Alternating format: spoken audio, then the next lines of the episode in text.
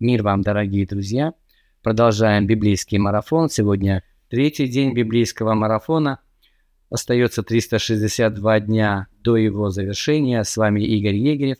Сегодня в Ветхом Завете мы читаем книгу «Бытие», главы 6, 7, 8, а также третий псалом.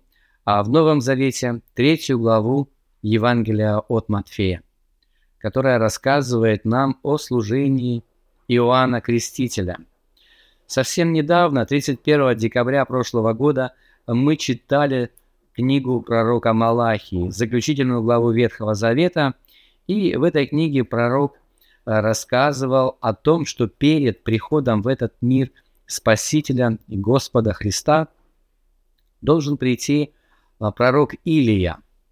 А, вот так называет этого вестника пророк Малахия. И из Нового Завета – мы узнаем, что этим Илией как раз и являлся Иоанн Креститель. Его сложно соотнести с кем-либо во всей Библии, поскольку его служение было уникально. А, ну, технически, конечно, его можно отнести к пророкам Ветхого Завета. А, он внешне а, пророк, похож на пророка Ветхого Завета, и весть его похожа на то, как проповедовали пророки ветхозаветные времена – но в отличие от них, у которых были лишь какие-то частичные откровения о грядущем Мессии, Иоанну Крестителю выпала честь буквально указать на него народу. То есть он увидел его своими глазами, а не в пророческом видении, а буквально. А, и это делает его уникальной личностью во всей Библии. Он как бы даже стоит особняком, можно так сказать. Сам себя Иоанн Креститель называл голосом вопиющего в пустыне. Эти слова взяты из э, книги пророка Исаи. «Прямыми сделайте пути Господу». То есть он пришел в этот мир для того, чтобы приготовить народ к приходу Господа Христа. И сделать он это должен был посредством проповеди покаяния в грехах и крещений. Он крестил в воде в реке Иордан, и все, кто каялся в грехах, приходили к нему. Очевидно, это была огромная толпа людей, и Иоанн знал, что в этой толпе и будет тот самый э, царь, Мессия, о котором сам еще Иоанн Креститель не знал. Но Господь открыл ему, э, что будет знамение в момент крещения, тот, на которого сойдет Дух Святой в виде голубя, и есть царь, помазанник Христос. А, и вот в этой толпе приходит к Иоанну Крестителю Иисус.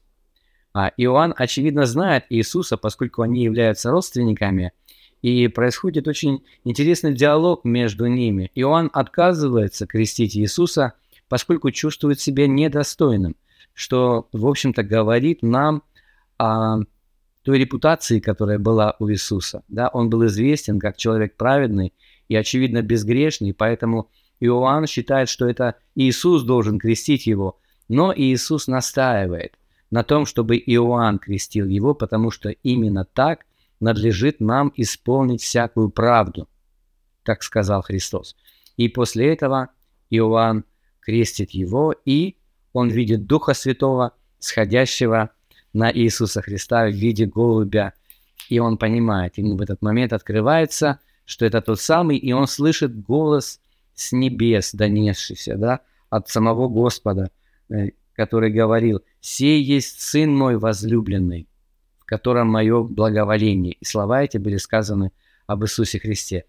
Это уникальный момент, потому что здесь мы видим Бога Троицу вместе. Мы видим Бога Сына, Бога Духа Святого и Бога Отца, который с небес провозглашает, что вот это тот самый, котором мое благоволение, тот, кого я избрал для этой миссии. Ну и после этого Иоанн начинает активно а, указывать на Иисуса Христа народу, говорит, что это Он, и это вот перед вами Агнец, берущий на себя грех мира. И когда его ученики, ученики, ученики Иоанна уходят к Иисусу, Иоанн радуется этому и говорит, ему надлежит возрастать, а мне умоляться.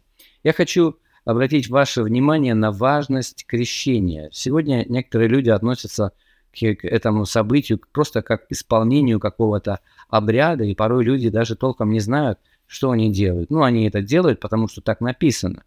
А каков смысл вот этого да, события, крещения? А, именно с крещения начинается служение Иисуса Христа. Не до Него, а после Него. Иисус крестится, и потом начинается Его служение. А, точно так же происходит и сегодня в жизни верующих в Иисуса Христа людей.